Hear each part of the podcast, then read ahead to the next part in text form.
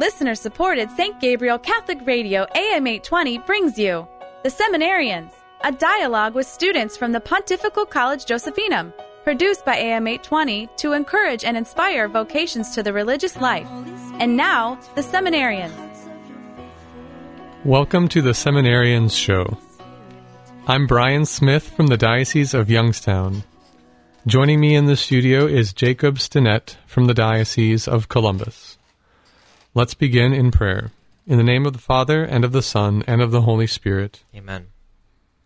Lord, we ask you to be on our minds and in our hearts so that we may speak of your good things in the world today and help to lift up all those who may be part of this conversation. Our Father, who art in heaven, hallowed be thy name. Thy kingdom come, thy will be done, on earth as it is in heaven. Give us this day our daily bread, and forgive us our trespasses, as we forgive those who trespass against us. And lead us not into temptation, but deliver us from evil. Amen. In the name of the Father, and of the Son, and of the Holy Spirit. Amen. So, Jacob, the church calls us to be in the world, but not of the world.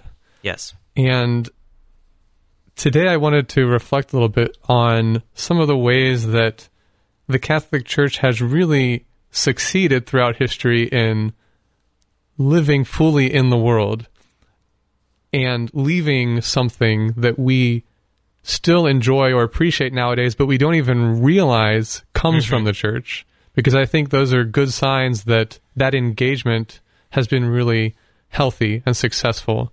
Um, you know, we're called to always be seeking our personal holiness, striving for heaven, but we're not called to turn our backs on, especially the people around us. And in general, we're called to be, you know, stewards of God's creation.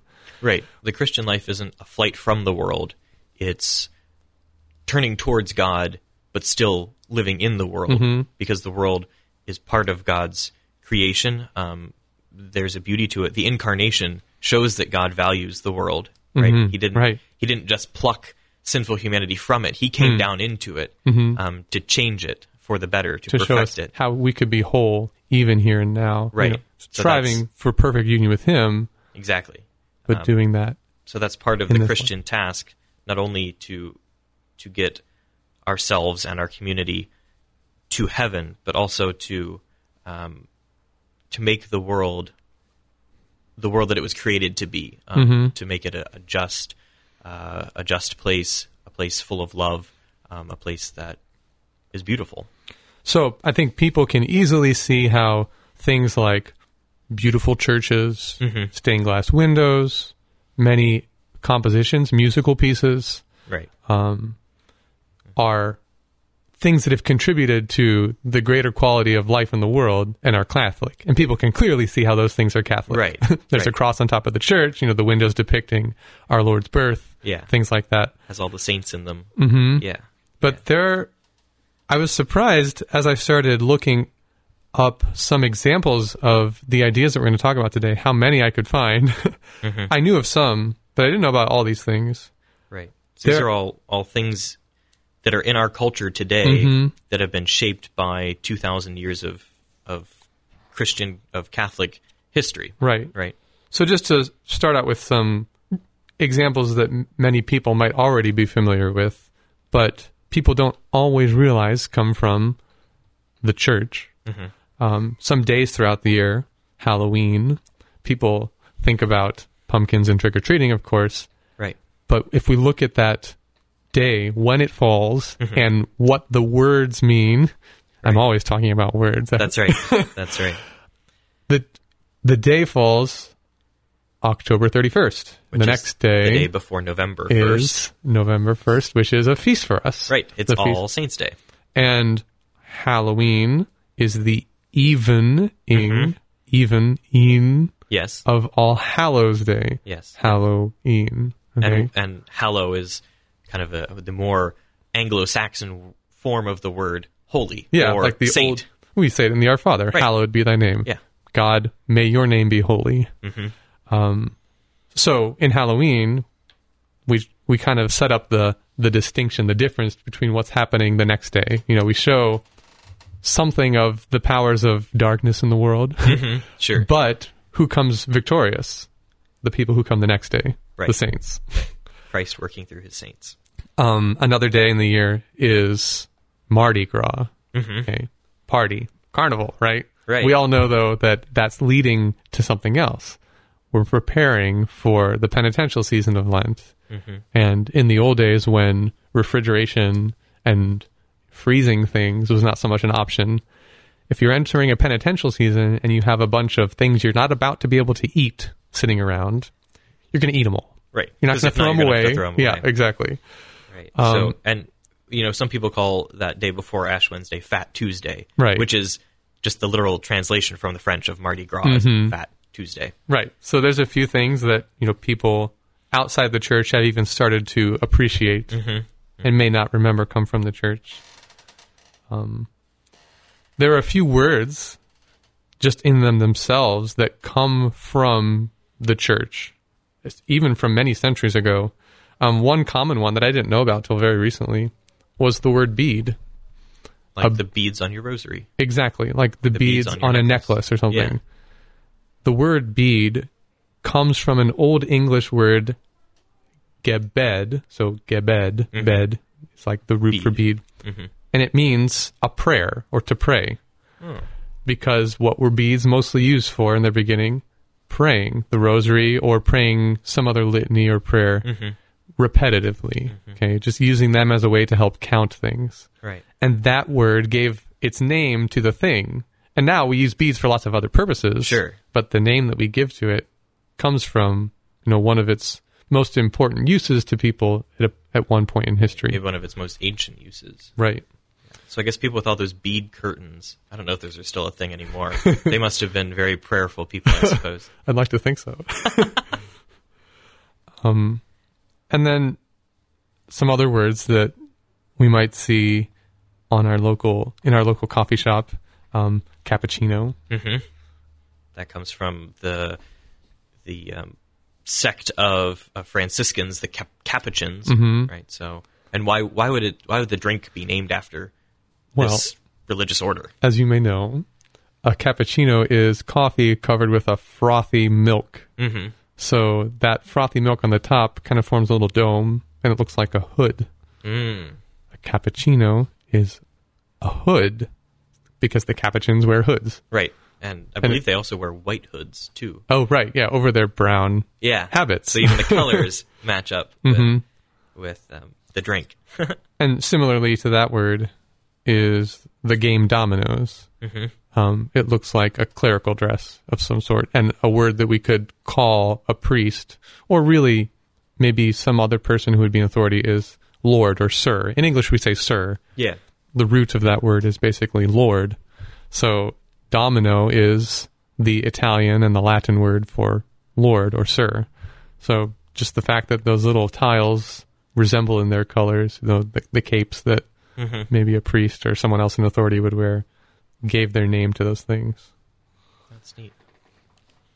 All sorts of fun little things that we encounter, Mm-hmm. maybe not in our daily lives, but certainly often, um, that are named after these Catholic concepts. Yeah.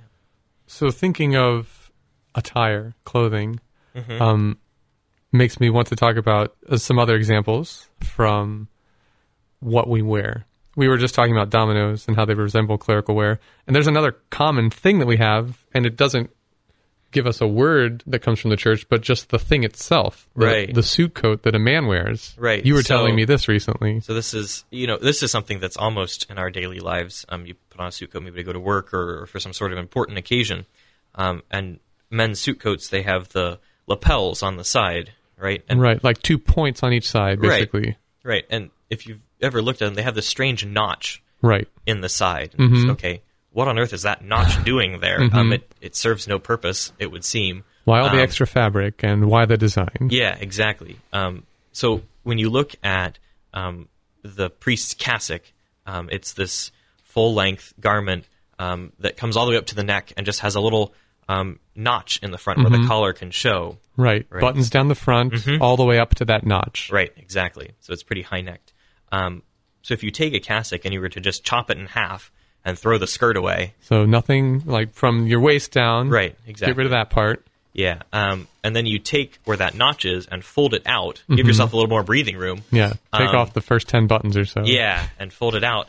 You get these lapels with this strange notch in it that would have been when you fold it back up where the priest's collar would show. So the design of a man's suit coat was taken from um, the priest's cassock. Um, some modifications to make it a little bit more comfortable, Right.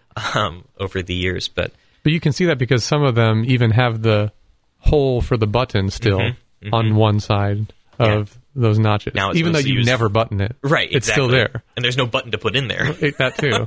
it's used mostly just for corsages, I think, but but you can see where it comes from. Exactly. So there's all these little things um, in them. I bet it, some of them even have the uh, the old pleat design still in them, with the the two on the sides and one in the back. You don't really see that too much anymore. It's more the sort of Victorian gentleman's coats that Oh. would have that. But that's even the pleat design that's um, in cassocks for the pockets on the side and in the I'll have to keep an eye out for that. I hadn't looked for that yet. or the old um, Victorian tails. Uh, those tails would be the leftovers from where they would have Oh wow. slit the pleat. Sure. um, to give it more flourish. I guess I don't know. I don't know why people wear tails, but I suppose they look kind of cool. Well, that's fascinating. If you're directing an orchestra, it looks or playing the piano, it looks great when That's you go true, to sit down yeah. at the piano bench and you Yeah. flip them out behind you. you're listening to the Seminarians show on St. Gabriel Catholic Radio. I'm Brian Smith from the Diocese of Youngstown, and joining me in the studio today is Jacob Stinnett from the Diocese of Columbus. We're speaking about things that you didn't know were Catholic, but that you've probably encountered in the world around you in your daily life. Um, we were just talking about some examples of clothing, um, both clothing that gave words for other things, cappuccino and dominoes, and then we started talking about um, how a suit coat comes from the priest's cassock. Um, there's another element of clothing which people don't wear so often, but they wear at a moment that's really important in life, and that's graduation, especially from high school and college. The gown and the hood that is worn at graduation is something that comes from basically a medieval practice at universities. And we have to keep in mind that at that time, students at universities were mostly young men mm-hmm. who were also expected to profess religious vows while they were students. Right. So there was some some sort of cleric. Mm-hmm. Right. So um, Maybe they weren't a priest or a deacon yet, but they were somewhere. on this on the way, mm-hmm. And often, and sometimes they wouldn't even make it all the way to what we would call them the major orders, um, deacon, diaconate, or priesthood, or something like that. right? But, you'd be considered a cleric even Right. if you were in the past a porter, you know, someone who helped open and close the doors, Mm-hmm. Right, or right. a lector, someone who just did readings, but you couldn't preach yet or anything like that. You were still considered a cleric, so set apart in a certain way. And even if you didn't go on, you still were a cleric while you were a student. Yep. So, in addition to taking vows, students would wear the appropriate clothing. Yeah. So, a gown, more or less a habit or a cassock of some sort, and then a hood. I've heard that explained because, especially in the Middle Ages, you know, the universities with their large rooms during the cold months more or less required a hood to be worn at all times because you needed to keep your head covered. Right. They didn't have the best heating systems Mm-hmm. in the school. Yeah. So that regalia, those gowns, we now only wear for that big day graduation. Right. And then, you know, people, especially professors who have earned certain degrees, get to wear a hood that with the color that represents, you know, their area of study. Um, Yeah. and then, in addition to those two things, the the hat right. also resembles a clerical um, piece of attire. The biretta, you might see some priests nowadays who will wear it. It's a a hat, kind of a boxy hat Yeah. with a little palm on top, usually, and it has three um, pointy parts, and you can grab them and take it off, put it back on. And the um, mortarboard at graduation is a more or less a simplified form of a biretta. Right. You take it, flatter. you flatten it out. Mm-hmm. And, and then the what you got. palm just becomes a little dangling tassel Mm-hmm. instead of a really elaborate um, poof on Right. top of the hat. Right. And some of the older style Birettas actually didn't have a palm or a poof. It was more of a tassel that just kind of hung off. So you can really see the connection there right, with those right. ones. Yeah, a lot of times in the 19th century, that's how they looked from old pictures. And you're like, what on earth's going on? his, his hat's melting. You can see that too in the differences with collars when you look at old pictures. You know Sure. what what the priest collar looks like has changed a lot. One of the most famous examples, perhaps, is Saint John Vianney. You see his photo a lot in parish Mm-hmm. churches, but he's got this old French collar that dangles down Right, in kind of of ruffly. Yeah. hmm Right. So those things change over time. And all this talk about universities makes me want to also just speak in general about how the university itself is something that the world has come to really appreciate and take on. And Right. it came about really thanks to the church. Yeah, so even back in ancient Greece, you had these ideas of these centers of learning um, that were built. Um, Plato and Aristotle had their um, schools in Athens, the Lyceum, um, but that was a place kind of focused just around one teacher or around one study. Like we're going to be doing peripatetic philosophy at the Lyceum. Mm-hmm. They were really good at it, but that's all they did. um, so it's limited in that regard. Um, but in the Middle Ages, um, as learning and Catholic learning was growing, um, there's kind of the beginning of the scientific movement. Um, especially religious orders and the church in general realized, you know, this learning, um, whether it's in theology, philosophy, the, the sort of liberal arts, or if it's even kind of starting to explore the sciences, all of this is within Catholicism, right? We we take a, a world view. Um, so the church was very instrumental in setting up these institutions, these universities. Um, I believe the first one was the University of Bologna in uh, in Italy, um, and they were places of that, that had an, an integrated view of education. Right. So it's not just um, training people in peripatetic philosophy, as the Lyceum was, but kind of building up this worldview, exploring um, the sciences, um, the arts, um, promoting a, a holistic view of education that we have come to value, uh, rely on as a society today. Much like we would nowadays call the liberal arts education. hmm Going through um, history, uh, literature, philosophy, um, all uh, languages. Um, you know, one of your favorite things. Indeed. um, all those things that are so important to building up uh, just like a well-rounded human person. Um, that was begun by this university system that the, the church was at the heart of. The University of Paris, another ancient, um, maybe not ancient, but of, of One of the es- earliest. right, earliest of esteemed pedigree. Right. Um, universities was founded by the Dominicans, um, and you had famous teachers like Saint Thomas Aquinas was a lecturer at the University of Paris for a long time as well. It's a great example, really, of seeing members of the church really living out that call to bring all things together in Christ. Mm-hmm. Now, here specifically, the the areas of education, um, bringing them all together under the one head of Christ. Right. So we've been um, talking about Christian cultural concepts, and Christian Catholic culture isn't just uh, it's not limited to strictly religious things or theology, but Not just the Mass, Right. for example. right. It's it's how we live out our daily lives, how we view the world. Do we see the world as God's creation that um, man has been given stewardship of, or is it just a bunch of stuff? Um, like like that's what universities originally intended were going for is building up this worldview of what is everything that we encounter, how is it all related?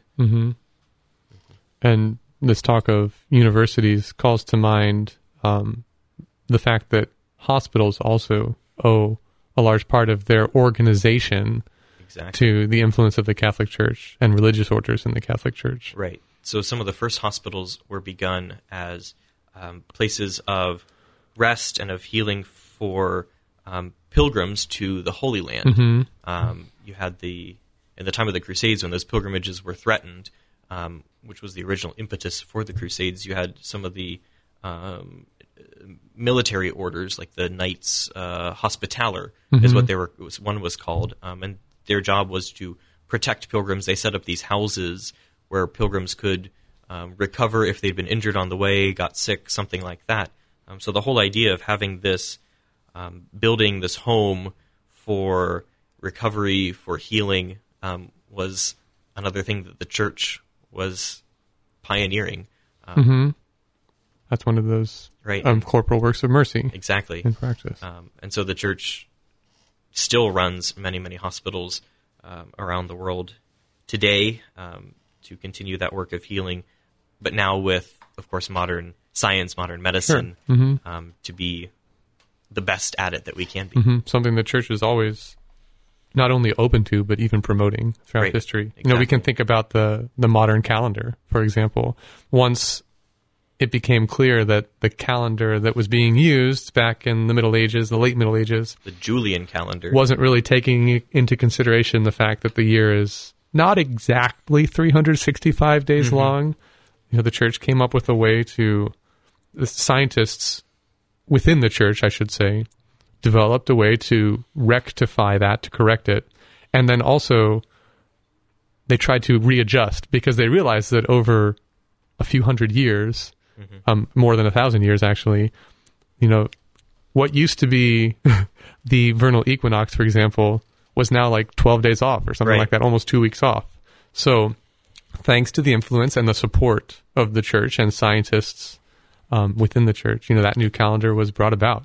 And that was a time in history, most fascinatingly, when not every country in Europe and then throughout the world, not every country in Europe, even though, was a Catholic country per se. We already had countries that were predominantly Protestant right, but these countries were able to see how this contribution was really valuable. right. And it's now the way that almost everywhere in the world you will find the, the calendar working. Right. And that calendar is called the Gregorian calendar, Right. named after Pope Gregory, who was a big promoter of I think Pope Gregory himself was the one who called for this reevaluation of the calendar. Mhm, right. Yeah, he he recognized himself, hey, this isn't working as best it can. Mm-hmm. And then turned to the scientists who were working with the church and said, "Hey, look at this." And now the calendar bears his name. Mm-hmm. The- So um, we've spoken about a few things related to holidays, some words, um, garments, institutions, um, and something else that caught my mind, and I learned about this one a little while ago, is both a f- an expression and a song that are related. Mm-hmm. You've probably heard of hocus pocus as Sure. a word used to refer to magic, right? right. And then the song, the hokey pokey, you've probably danced at a few wedding receptions. Oh yeah. So those both come from the same phrase. Um, hocus pocus probably being the first one to come about. And this is peculiarly a phrase that was introduced to ridicule what Right. the church does Right. in the an- celebration of the Eucharist. It's an anti-Catholic phrase, Yeah. I suppose. So hocus pocus, of course, is associated with magic. Mm-hmm. So the you know the the ridicule, the joke would go that what Catholics do at Mass, Right. this Eucharist or communion that they're celebrating, is just a bunch of magic, hocus pocus, and that comes from the words that the priest says in mm-hmm. Latin at the consecration, when the priest says, "The words of our Lord." This is my body. In Latin, that sounds like hoc est enim corpus meum. So, So that hoc est enim corpus right. becomes hocus pocus. It Yeah. sounds like that. So that becomes the phrase that people use to to make fun of Catholics. Mm-hmm. And then the song itself uses that phrase. Plus, it introduces a bunch of gestures, Right. also kind of making fun All of, of the, the- things that the priest does at mass. Right, the ritual gestures, The blessings uh, that he does, yeah. um, his genuflections, the way he turns around. You Yeah. put your right foot in, your right foot out. yeah, as if to say it was all just arbitrary and we're just shaking things about. But you know, I think in the end, the joke's on them because how does the song end? That's what it's all about. And that's the truth. we got to be honest about that. That's awesome. Um, and of course, we're going to finish with another word. Yes, Because Yes. and it's appropriate to be finishing with this word too. isn't it? Right. So we're going to say goodbye. Goodbye. Goodbye comes from a contraction of God be with you, or God be with ye, I suppose, in Old English. Um, so it's really close to the Spanish adios. you know, Sure. go to God, go with God. Um, so when we say it, we're not just saying good riddance. Yeah. But, you know, if we really want to, we can mean it more. Yeah, it God can be a blessing. Be with you. Ex- exactly. Yeah, you Mhm. leave someone with a blessing, just like mass ends Mm-hmm. um, with a blessing. Mhm. So should all of our our conversations, um, our uh, time spent together with others. Mhm. Right? You mentioned um, adios Mm-hmm. um, to God. Every Thursday at the Josephinum, our mass is in Spanish, Mm-hmm. and the very last thing that the people say, uh, "Thanks be to God" in Spanish, "Demos gracias a Dios." Mm-hmm. Um, and it was, I think, maybe the fourth or fifth time of saying that. I was like, hey, "Wait a minute, that's where that comes from in Spanish." Um, so it's actually lifting that that text from the mass, "Thanks be to God," Mhm. um, shortening it to the last two words Yep. and putting them together Mhm. as a goodbye, farewell. We're Yeah. we're done. It's good to be reminded of thing, these things because, like much of what we talked about today, we forget where they come from. But it's good to remind ourselves of them, and especially these words really reintroduce these meanings to them. Right. Even if people don't know it, we'll know it when we say it. Exactly. And I think that will come through, Yeah. you know, when we're talking to people. Yeah. And even if we don't realize it as we say goodbye to someone, maybe later we'll be, oh, yeah, that's right. And remember that as a, a blessed encounter. Right. Or what sh- should be a blessed encounter. Mhm. Um, You know, being with any other person is always a blessed encounter insofar as they're made in the image of God. That's right. So thank you all for joining us on today's Seminarian show. Remember that you can find all of our episodes in the Seminarian's audio archive at stgabrielradio.com. Before we say goodbye, let's finish in prayer. In the name of the Father, and of the Son, and of the Holy Spirit. Amen. Amen. Holy Mother, we ask you to, to be with us and help us as you did to give our whole lives over to the service of your Son. Hail Mary, full, of grace, the Lord is with thee. Blessed art thou among women, and blessed is the fruit of thy womb, Jesus. Holy Mary, Mother of God, pray for us sinners, now and at the hour of our death. Amen. In the name of the Father, and of the Son, and of the Holy Spirit. Amen. Goodbye. The Seminarians is a production of listener supported St. Gabriel Catholic Radio AM 820. Archives of the Seminarians and all of our locally produced programs are available at stgabrielradio.com.